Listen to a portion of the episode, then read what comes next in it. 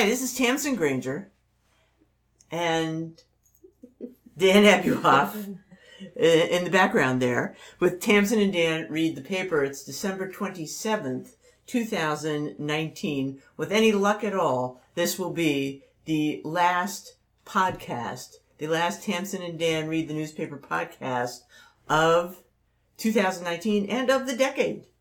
Right? So, because of that, we have some very special guests. We have Sadie Abuhoff, Granger Abuhoff, Nico Jasbon, Noel Borg, and Zeke Abuhoff uh, with us today to comment. Our wonderful uh, helmsman, Dan Abuhoff, is feeling a bit under the weather.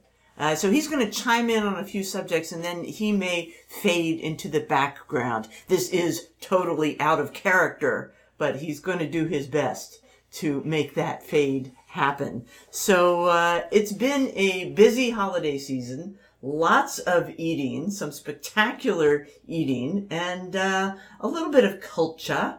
Uh, we went to the movies the other night. We went to see Little Women. And uh, what did you think, guys? Sadie? So I've been waiting for this all year because we knew it was coming out at Christmas. So it's a big build up, lot to live up to, big movie. I thought it was good. I thought it was different. It was maybe not my absolute favorite version of Little Women, but I thought it was good. What is your absolute favorite? I would have to go 1933 with Katharine Hepburn. Okay, all right. Isn't that everyone's Not, favorite? anyway, not a surprising choice, not a weird choice. But uh, yeah, so this is Greta Gerwig directed. Correct. Right. Louisa May Alcott still wrote it. Arguably. Ooh. There was they bounced around a lot in this one. They took some liberties. Uh, huh. did you object to those liberties? Only because it was confusing because everyone's hairstyle pretty much stayed the same. So it's hard to tell what year we were in. Okay. But in terms of the thread of the story and the, you know, the story itself. It was it was a little discombobulating, I think. Really? Because you don't know how much time people are spending in each era. Like you don't know how long No, but what did you get out of it, okay? Did you, I'm- overall, did you... I'm saying it was discombobulating. That's what I thought it was. Well, what other people think? Yeah. I thought it was really good. I thought uh, Say pointed this out. Timothy Chalamet may have been miscast there, but um, I thought that the stars did a really good job keeping things moving. It was interesting. It reminded me a lot of um, you know the previous effort with the same star and director, and has folks who are similar feelings about the family and relationships. Okay, so Greta Gerwig's, uh, what was that movie called? Lady Bird. Lady Bird. Okay, that was also, that was a, a family holiday excursion Yeah. a year or two ago. Two years ago, maybe? Uh, and um, so what are the other, who are the other stars in it? Uh, Emma Watson, Mm-hmm. Laura Dern, Bob Odenkirk, Meryl Streep. Meryl Yeah. Streep. I don't know the other sisters. Chris Cooper. Yeah, Chris Cooper is the neighbor, and like, Timothy Chalamet as the uh, neighbor's grandson.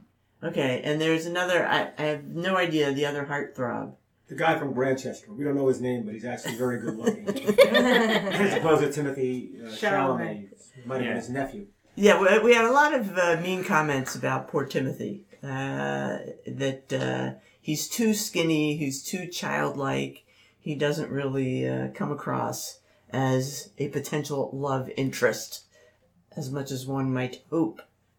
Yeah, you want to lust after that teenager, but it's so hard. when He looks like a teenager. He's just a child. Yes. Well, yes. one thing that's nice about, like, you guys brought up Lady Bird and also this movie, like, the nice part about it is that it's about the friendship and the love between the sisters. That the, the heart of the story is not necessarily about the romance.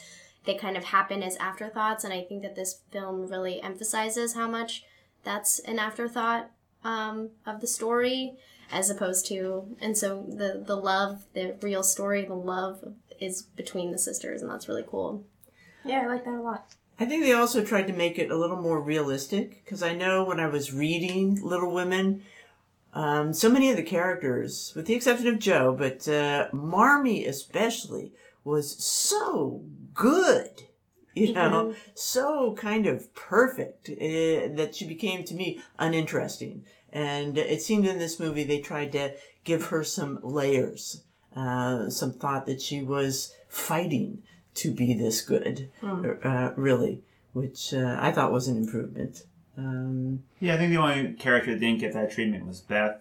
Um, but Beth has like you know her sickness, so maybe that adds some depth there a little bit. But she's kind of ignored in favor of Jo and the other sisters. Wait, But Jo's Jo's the most interesting sister. The girl who marries uh, Chalamet was supposed to be good. No. no, Oh, no, okay. That's Marmee, someone else. Marmee, the mother. The mom. Amy is the one that ma- I see. marries. All right. So that's the principal problem. You can't keep the girl straight. But That's number one. Number two is Everyone can except for you. I mean, you have to. Everyone. You have to keep Beth can't at keep a. them straight. Too many girls. You have to keep Beth at a distance. You know they, they should. K- Excuse me. Yeah, what? Can I speak now? Yeah. You have to keep Beth at a distance the whole time because she's kind of the angelic one, so you don't want to humanize her. You know what they should do? They should do one of those TV shows like Flip It or Forget It or something like that. You know, because so is the house too small? Should they move into a bigger house? That's great because we were just watching that. Thank you for that insight. anyway, That's well, called- you well, that's called- that's you called pointed out that, that, that um, all the houses are too nice. that They're too big. How, Oh, these yeah. people are so impoverished. And the Right. food. And the food is pretty good. unbelievable. Well, the- unbelievable The, fact goods. that they're saying they're poor and yet they have a house, like a housekeeper or whatever, a, a cook in their house.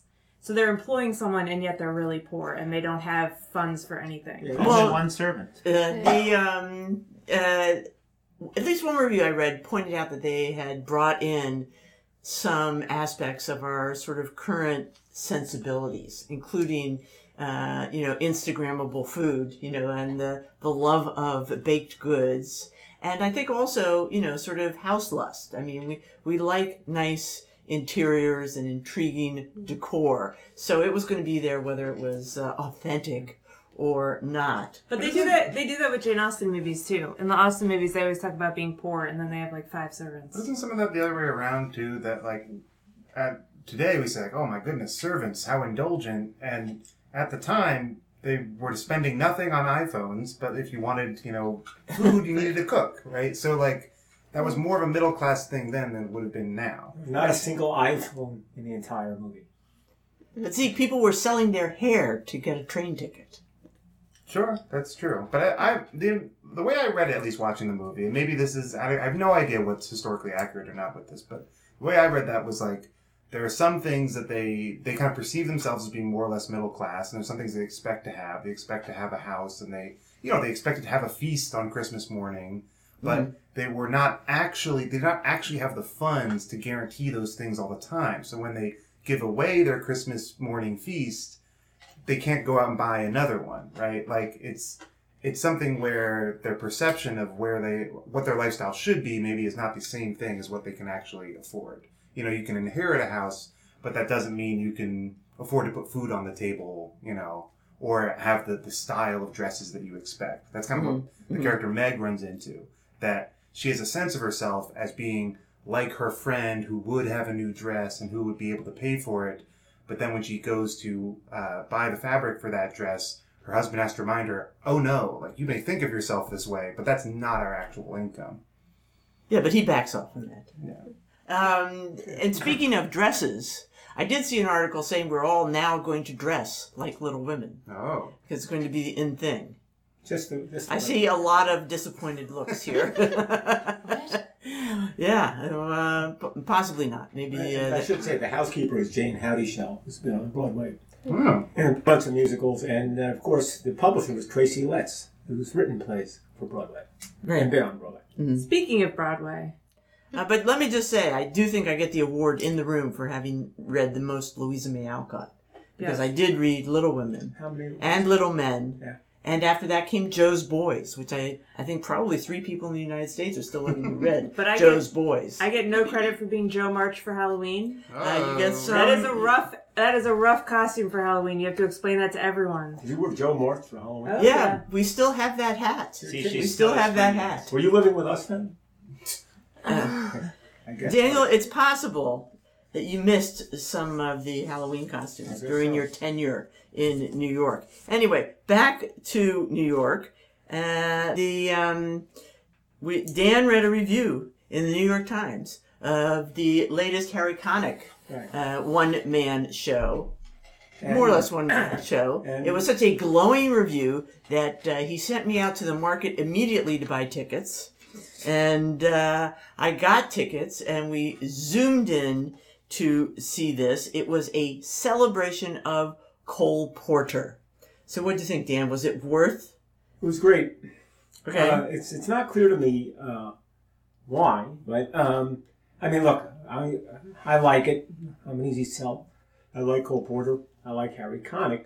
But this was fantastic, and you liked it perhaps even more than I liked it. And what's interesting is they did the first couple of songs, and there's nothing subtle about it. I mean, they do some foolishness, but they, they, then they get going, and he starts saying, "Okay, now we're gonna." He walks up uh, and he says, "We're gonna do anything goes," and he's got a band behind him, which is about 20 pieces, and it's got strings and it's got horns and it's got uh, drums and it's got everything you can possibly imagine, and they just knock it out of the park. It's like huge, and you turned to me at one point after that first song and said, "The band is unbelievable." Yes, what really stood out were the performances of the band members and the arrangements. Right. I mean, it was really over the top spectacular. Sometimes we go to these, uh, you know, sort of showpieces for various performers like this, and uh, the uh, music takes kind of backstage. It's really, you know, just uh, a background for the, the singer. And here it was really an interaction between Harry Connick as singer, as, you know, kind of director, as uh, arranger, and uh, really fun. He made the point that uh, Cole Porter did uh, that as well. Yeah. And he, one of uh, the set pieces was showing how you might arrange a Cole Porter Right. uh, Arrange, song. arrange it and orchestrate it, and he um, and it was brilliant, and it it, it combined uh, He- he you says, know, video make- project, projections Right. He- with the performances said, on "What stage. gonna do? I'm gonna show you how we orchestrate something. Let's take any song, random song. Okay, Night and Day. That's the one we worked out, and then he worked through it because you can't do it randomly, right? And uh, it was kind of very interesting. Um, but in the NPR interview I, I read, uh, they said that makes a little difference. He's doing the orchestrations for his band, and the band is participating in the way they put the, this all together. So that's why the performances are so fabulous. It's not, there's no, they're, they're playing it exactly the way he wants, and they rehearse it. Yeah, this is a really right. curated band. Some of these guys had been with him for many, many, many years. Yeah. Sadie and I went to a Harry Connick performance about 10 years ago. And uh, some of the ga- same guys were in it. Yeah. Uh, and uh, so it's it's really a seasoned crew there. Um, you know, and he's fine. Oh, he's better than fine. He's fine. But well, listen, Sadie and I also went to Hugh Jackman a few years ago, Yeah. and Hugh Jackman I thought was just mesmerizing. That man has charisma. Well, see, that's an interesting point. I just, you know, I can't uh, really speak to that. But you can because you can compare. He's a terrific performer. I think Harry Connick has a lot of charisma too. Not as much as Hugh Jackman, and what he's got going for him is really um, the musicianship. well, I, But like, why are you trying to compare people to Wolverine? You know, like that's two different categories here. Yeah. But I think Harry Connick was great when we saw him, and you said he was great in the pajama game. So I don't understand why we're so surprised that this is great. He No, does we're, great we're not, things. We're not surprised. It was more, I'm more We're not- surprised when We're not surprised. We're relieved that we spent all that money, and it was No, great. it's, it's like when I said, actually, it wasn't even that much money. That, that was also a surprise. But as I said to Tamsin at the time, you know, I and see how Hugh Jackman, who I know that you, Tamsin, have seen in concert, could match up to this. He doesn't have the musicianship. He doesn't have the background. He's he's not, you know, the kind of band leader and and um, musician that Harry Connick is. There's no comparison. And you said that's absolutely correct. But I will tell you that when when Hugh Jackman performed, he is so charismatic. People in, in, in the audience were like leaning out with tears in their eyes. They were like captivated in a way it's not going on here. Yeah, he he auctioned off uh, his clothes at the end of the performance. This is Hugh Jackman, I you know, to it raise money for, for Broadway AIDS, yeah. Cares. And uh, you know, people were coming to blows. I mean, uh, he was raised a lot of thousands money. dollars. Yeah. Thousands of dollars. Yeah. All right, So- they're both great. Both All right. Well, thank you, Dan. Yes. And uh, I'll give you another show Feel another room. feel better. Yeah. So uh, here we go. What else did we do um, this weekend? Uh, oh, um, all right. Let's get back to articles.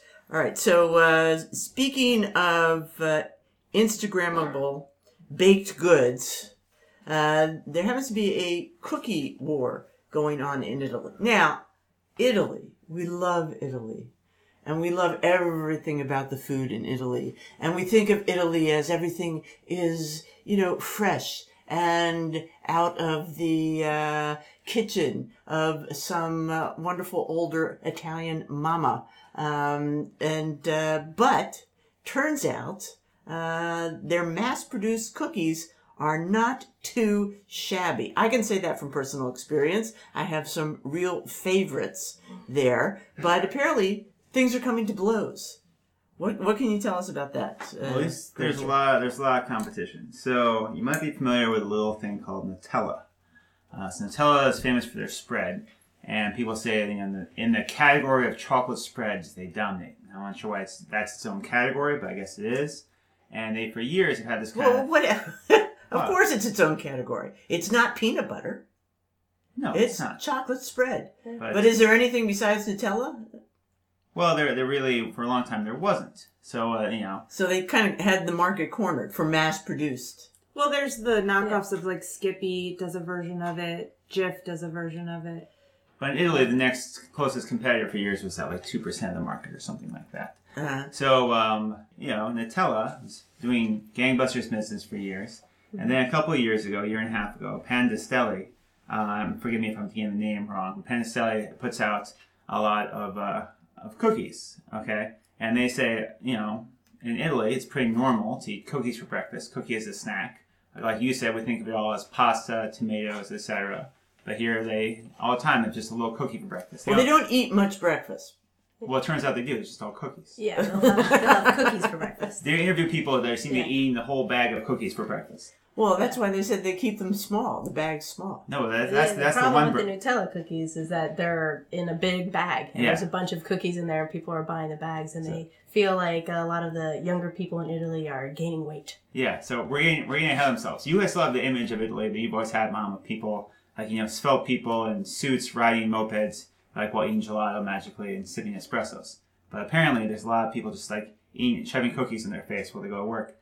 And um, there's anyway, so a year and a half ago or so, Pan di Stelle said, "You know what? I smell weakness. We could make a spread as well." And they said, "You know what? Nutella's spread is made from hazelnuts, largely from Turkey. Outrageous. Right. Our spread, Not very patriotic. no. Our spread is made from Italian hazelnuts. Which just happened to be superior. Yes, and they happen to own a lot of those trees. Meanwhile, the environmentalists are up in arms that everyone's planting all these hazelnut trees, bad for biodiversity. Anyway, uh, so they come out, the cookie people come out with a spread. So the spread people, over the course, they say they, they were already working in the last 10 years uh, to the tune of 133, $130 million in research into their own cookies.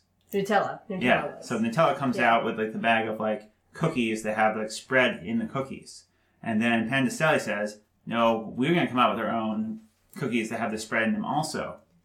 Um, and the ones that you talked about being two to a package, that's Pan di Stelle. They say like they're so decadent, it's just an occasional dessert.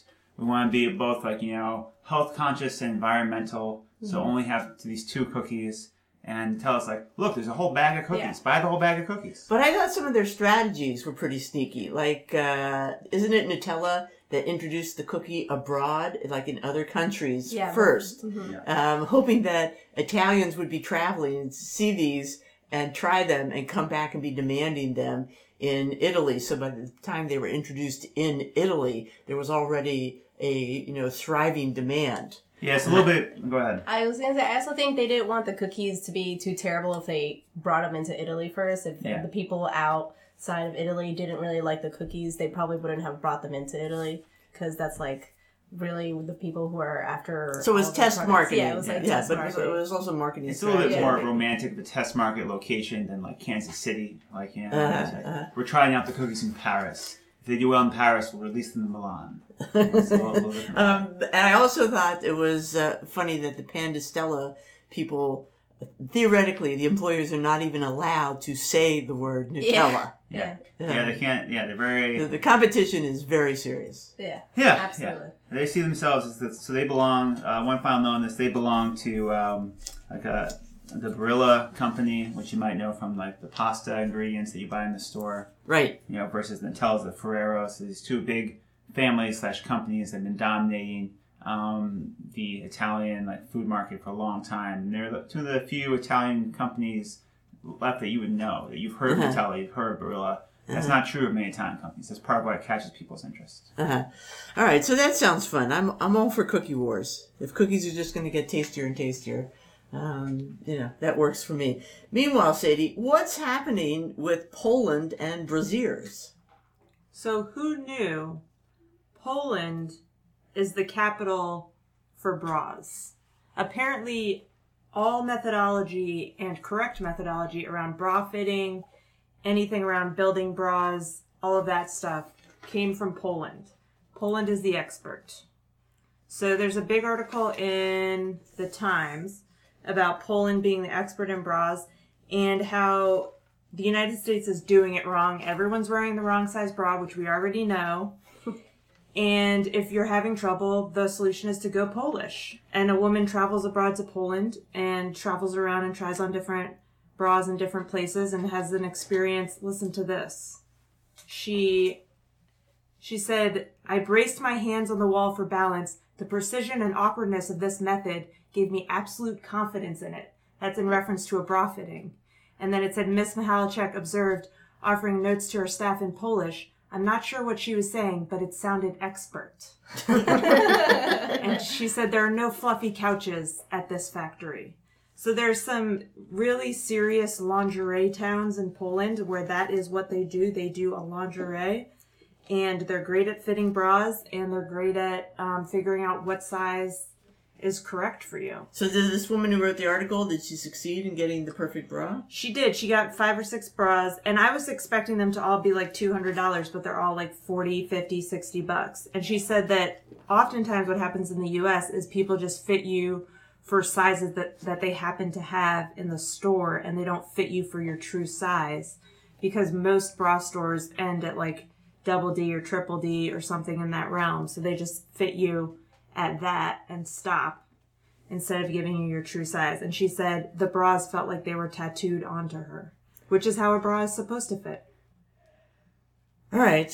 Uh, but what, what does this mean for the future? Are we all going to be, uh, you know, somebody going to to start Polish importing bras. these? I think you have to import the Polish bras. You have to import the Polish British uh, fa- bra fitting Fitters. system. Right. I don't think the fitters are going to move. Well, I mean, you never know. But I think there's there are a lot more measurements you can take than just the standard two measurements that they usually do in the store. So you learn how to do the Polish bra fitting, and there are a lot more stores in the U.S. that are starting to carry Polish bras. No, but the reason why we're all wearing the, the wrong bras in, in the U.S. because we don't want to be fitted. That's still going to be the problem. Uh, but you can fit yourself. You can measure yourself. Are these really good-looking bras?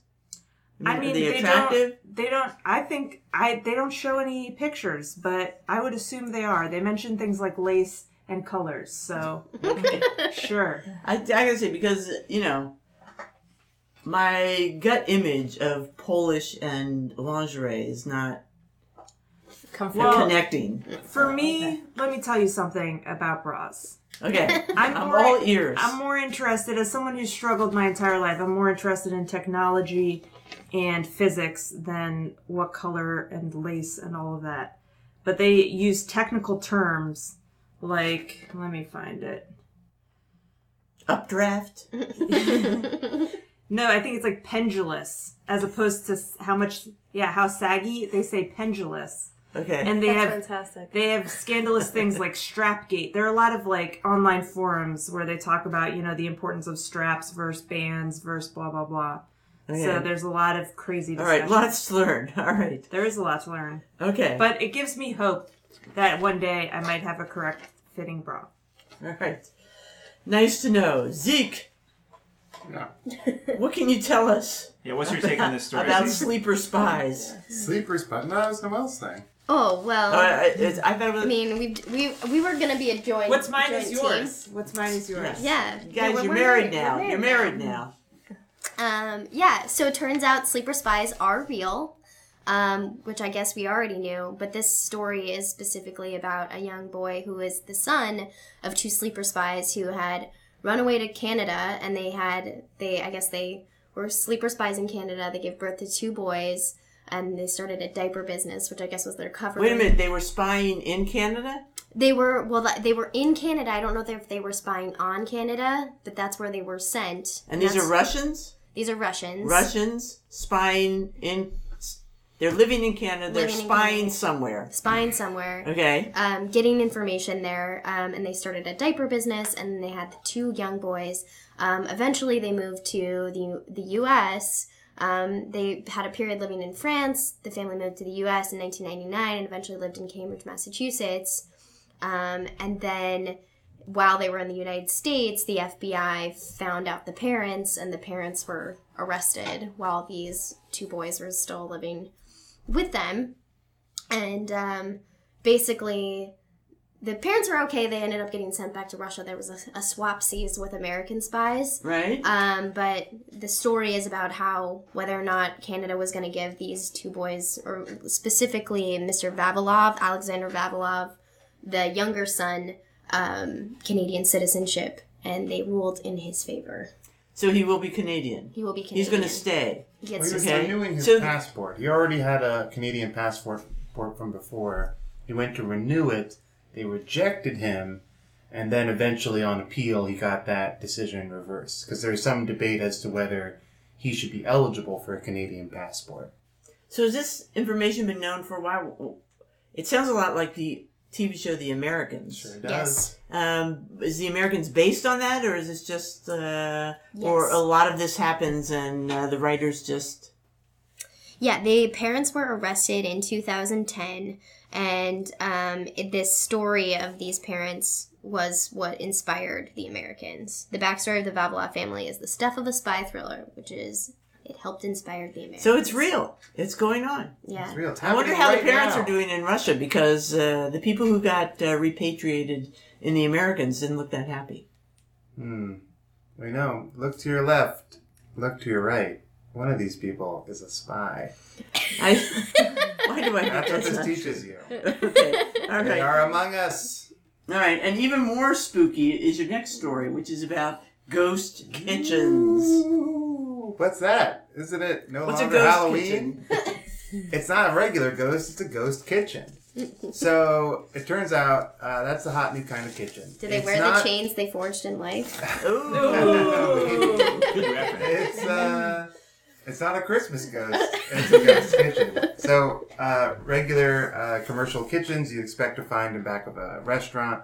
Uh, in this case, uh, we have commercial kitchens that operate without any kind of storefront. Well, we know there's a lot of delivery f- going on from all kinds of restaurants, okay? Not just pizza places anymore, okay? But the point is here, these kitchens don't have seating, right? There's no restaurant, there's no takeout, it's only delivery. It's only delivery. Um, and there are a couple interesting implications for this. One, I guess, is that it's uniquely possible now uh, in a way it wasn't before because of delivery apps. Because you can, as long as you're, I guess, properly permitted or whatnot, uh, you can list yourself on Grubhub, on DoorDash, on Uber Eats, and have a pretty pretty good access to your customers without having any physical advertising out there. Uh, so that seems to be what enabled this uh, you know, supposed recent surge in ghost kitchens. But then beyond that, there are uh, other implications too, like how it doesn't. Uh, you can you can take advantage of smaller areas to be making this food, and you can take advantage of a greater, I guess, range of cuisines within that small area. So it describes situations where you can have one kitchen that's producing Indian food, producing pizza, producing you know miscellaneous other cuisines, and that one kitchen sends out deliveries to all different places. On the delivery app, that might appear as several different options. You know, are you going to order from the Indian place? Or are you going to order from the pizza place? It's actually all coming from the same building. Yeah. But, uh, you know, it's one thing uh, to be putting together a whole restaurant in a location, but to squeeze in some kitchens in very dense commercial areas where there might potentially be a lot of people to order, I guess is uh, economically uh, easier to do. Yeah, this article describes, uh, this New York Times article describes how this seems to be popular now, or at least on the rise, in really densely populated coastal cities. So big cities like New York and San Francisco. I think Miami That's where too. people are exploring this uh, because the real estate is at such a premium, and there are so many people in a small area who want delivery. Right. So it seems like there's there's opportunity there. Also, being in New York and San Francisco uh, and taking advantage of this technological advantage through the apps, we get the attention of techie people, because Yeah. people from the tech world who are interested in this as a new wave of uh, the restaurant business. They want to get in on this and see where it can go. So there are these. So these ghost kitchens aren't just you know the next location of some restaurant you already know. There are in many cases startups that are built entirely around this concept. So you have places that are trying to set up these very efficient kitchens with a range of cuisines, and they want to really take advantage of the technology. yeah, In other words, so you're having some vertical integration. Yeah. Like DoorDash is investing in um, the ghost kitchens, uh, etc. There's one investor who reportedly invested 400 million in one of the new ghost kitchen companies, and then another investor that's kind of interesting is David Chang of the Netflix documentary series that we watched. Um, and he also helped open up Momofuku. He was the restaurant operator behind Momofuku. Um, and he has like some problem. He's kind of curious about how this will ultimately affect the cuisine as well because you know, tech companies, Amazon's not necessarily worried about the quality and how beautiful it's presented. And so he's concerned about how um, that could affect the quality of the food as well. Yeah, he has some a- reservations about um, how tech people can interact with food people. There's a cultural difference. They have different Yeah. priorities in their business. Right. Uh, so normally, you know, what you end up with is like, you know, tech companies or, or apps that can't exactly assure you that, uh, you know, the, the restaurant has gotten your order and restaurants with terrible websites. There's still a bit of a chasm there that Right, right. That's very that's very true. Um, now there are other concerns. One is that this is going to be the death of restaurants.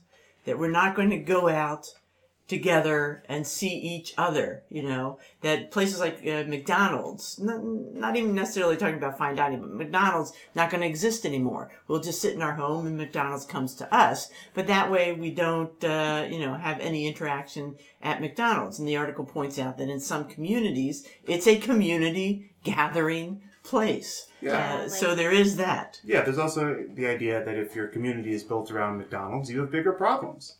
So I personally am Oh, not worried. all right. Jeez. Really? Yeah, no, I'm not. I'm not yeah, trying to call out. have a little bit of I'm not trying to attack snob. those communities. Let but me what say- I am saying is that the the idea that like uh, a a new convenient way for people to get food is going to you know destroy the public square that we value so dearly. That's at this place that this restaurant that most that many people are are consider themselves above visiting. That doesn't really say anything good about the public square at this point. I think you'll start seeing incentives for people to come in person. Like you even see it with um, uh, Little Caesars, the whole incentive to like go and just pick up a, a thing of pizza instead of ordering it for delivery. There's an incentive to go and pick it up from What's the place. incentive? The, the price. They'll give a good price. Oh, really? It's yeah, a cheaper price? and it's hot and ready. Uh-huh. Well, the, the nice thing about um, the ghost kitchens is, though, you can craft menus that are specific to delivery. Because not everything you eat in a restaurant tastes good by the time it gets to your house.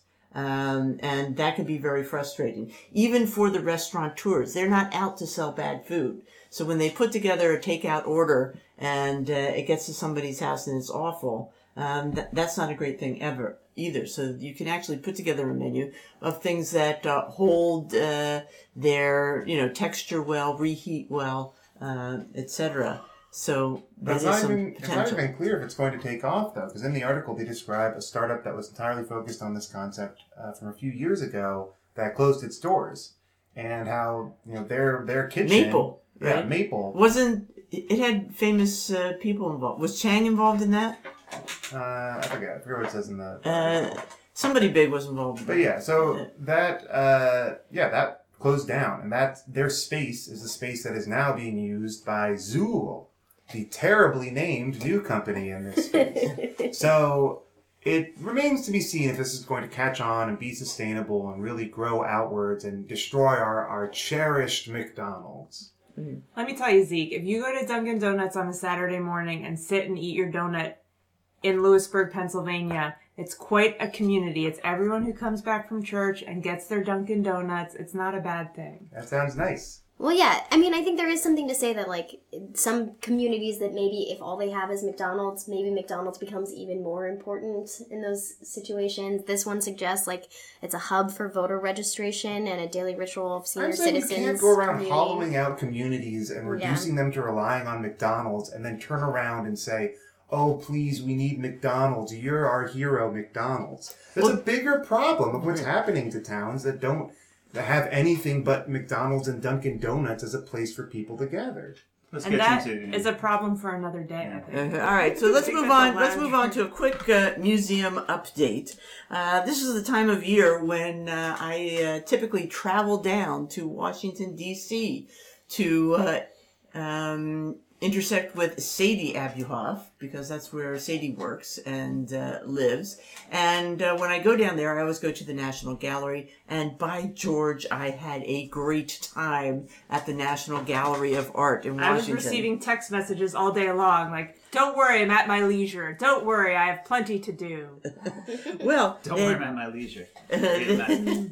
Well, here's the thing. I just went to really two exhibitions in the museum during the whole, I don't know how many hours I was there, maybe three. Uh, one was on Verrocchio, one was on pastels, and uh, they were terrific. Verrocchio was especially fun. Sculptor painter, we mainly know him as a sculptor from the Renaissance. And Maybe you don't even know him. Uh, Does anybody know Verrocchio? Well, I've heard many things about him in the last two weeks, so Okay, I know well- about him. Yeah, you know, compared to knowing about uh, Leonardo da Vinci or Michelangelo, people haven't heard of him. But guess what? Verrocchio was amazing. All right. The exhibition is amazing. It has examples of his work in marble, examples of his work in bronze, terracotta, and painting. He was the teacher of Ghirlandaio, who was the teacher of Michelangelo. He was the teacher of Perugino, who was the teacher of Raphael. He was the teacher of Botticelli. You've heard of Botticelli. And he was the teacher of uh, um, Da Vinci. Okay, Da Vinci was one of his assistants. And when you look at some of these paintings and some of these works, you see all these people um, in those paintings and artworks. You see their influence. So he was tremendously influential. I had a great tour guide there. And uh, of course, I'm a fan of tour guides, but I've had some real stinkers at the National Gallery. This woman was knowledgeable and entertaining and really brought Verrocchio uh, alive for us. Unfortunately, that show closes uh, pretty soon, uh, January 12th. So, um, it's tough to see it, but it's uh, just a magnificent, uh, very fun show. Uh, and um, also, while I was there, I went to a teeny weeny little uh, exhibition about pastels called A Touch of Color. You know what pastels are? Yes. They are chalks. All right, brilliant colors. Not don't think like pastels, light blue, light pink. They're all different, fabulous colors. And uh, I've said before, they're specifically terrific for doing portraits because you know how you powder your face. Okay, it's not just to soak up the um, oils, okay, and sweat. Actually, powder is little discrete particles, okay, that each reflect the light at a slightly different angle. So to powder your face can create actually a wonderful glow. This is why I powder my face. And Or your uh, nose more specifically. who wa- yeah. Well, only at Christmas time is when I want my nose to glow. Uh, but anyway, so when you do a portrait in a pastel, there's almost a a liveliness, a you know, a terrific uh, three dimensionality and uh, expressiveness of a portrait in pastel. The problem is it doesn't hold. Okay, it's hard to fix. It smudges off, etc. Um, so, but during the um, 17th century, especially the 18th century, there was a certain enthusiasm for pastels, and some of the greats here were on display, including uh, Rosalba Carriera, uh, an 18th century female uh, person who, uh, who did uh, terrific, uh, had a terrific career in portrait pastels.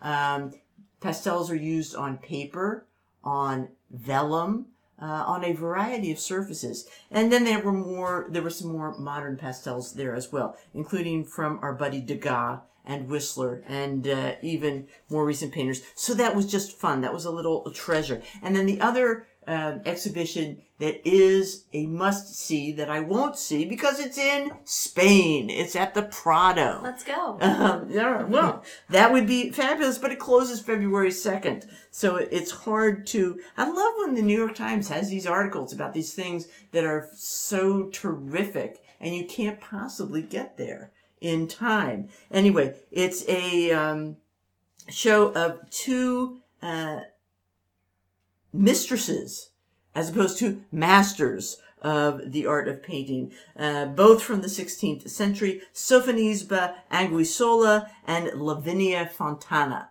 Now, you've heard me say Sofonisba Anguissola before because her self-portraits are terrific and in my mind, she looks a lot like Noelle Borg. okay, and I always think of Noelle when I see her portraits. She does charming portraits that are kind of spontaneous and adorable, especially of her family members. Uh, her little brother holding a dog. The dog is squiggling around. The brother has this funny little smirk on his face. Um, just doesn't seem like the 16th century. So she's terrific. She comes from a, a fun family, an interesting family in Cremona uh, Italy, and uh, her her parents had this uh, wonderful idea of first names. Sophonisba, she had a sister Lucia, Minerva, Europa, and others. They were very well educated. The interesting thing about Sophonisba is she becomes the court painter for Philip II in Spain.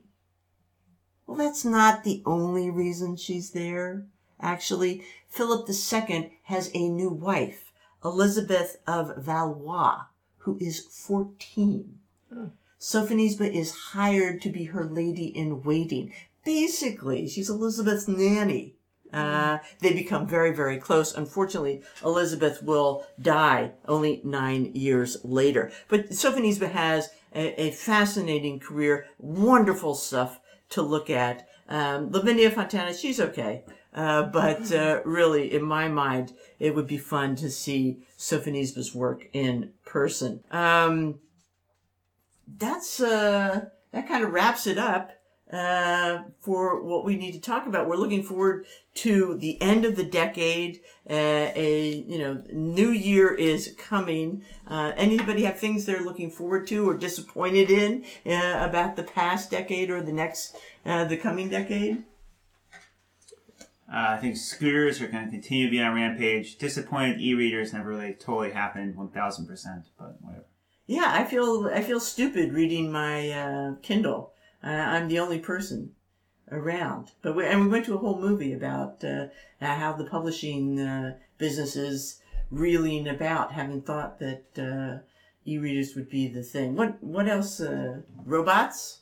Robots everywhere. There'd be more robot robots. I know there's a Uh, robot in the giant food Yeah, now. There's one in in the the supermarket. googly It's eyes. haunting. I'm not sure what we're supposed to do with it. Yeah. Nunu. Yeah. Name them all Nunu. Nunu, finally, uh, how about, uh, well, I gotta say one of the big things in my mind about the past decade was the kind of reemergence of TV shows. It's a golden era of TV, and we'll see if that continues. Maybe we'll shift into the golden era of podcasts. Well, it depends what you call TV, though, because people are watching short form shows on their phones or their tablets or whatever. They're not necessarily watching on TV. Well, I, I, I'm thinking of non in the theater, uh, Sure. sure, uh, shows. Um, and also the idea, again, again, the short form episodic uh, format. is you see movie revived. stars coming to streaming services rather than just staying with the big um, movie companies. and writing talent as well. Yeah, yeah. Whereas uh, a few years ago it was like TV. You know, that's for idiots. Yeah. my hope is that my Xfinity bill goes down at some point because of this. Your Xfinity bi- bill may go down, but other bills from other services Right. um, may go up. But I just need some to go down if others are going up. Zeke, you looking forward to anything besides robots? Hmm. Hmm. I think the balance of sports that are popular is going to shift. I That's think interesting. football is going to decline, and other All more- highlight. Yeah, it's going to be all highlight. A decade of highlight. Well, I think you're going to see the trends of like all of the the retired football players having so many health challenges.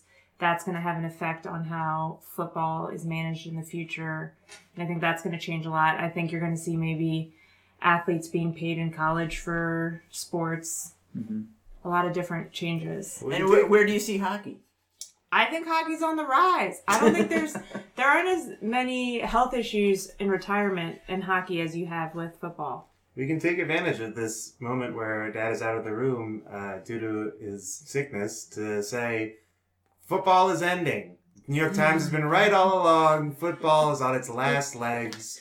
Surely everyone can agree it's twilight days for football.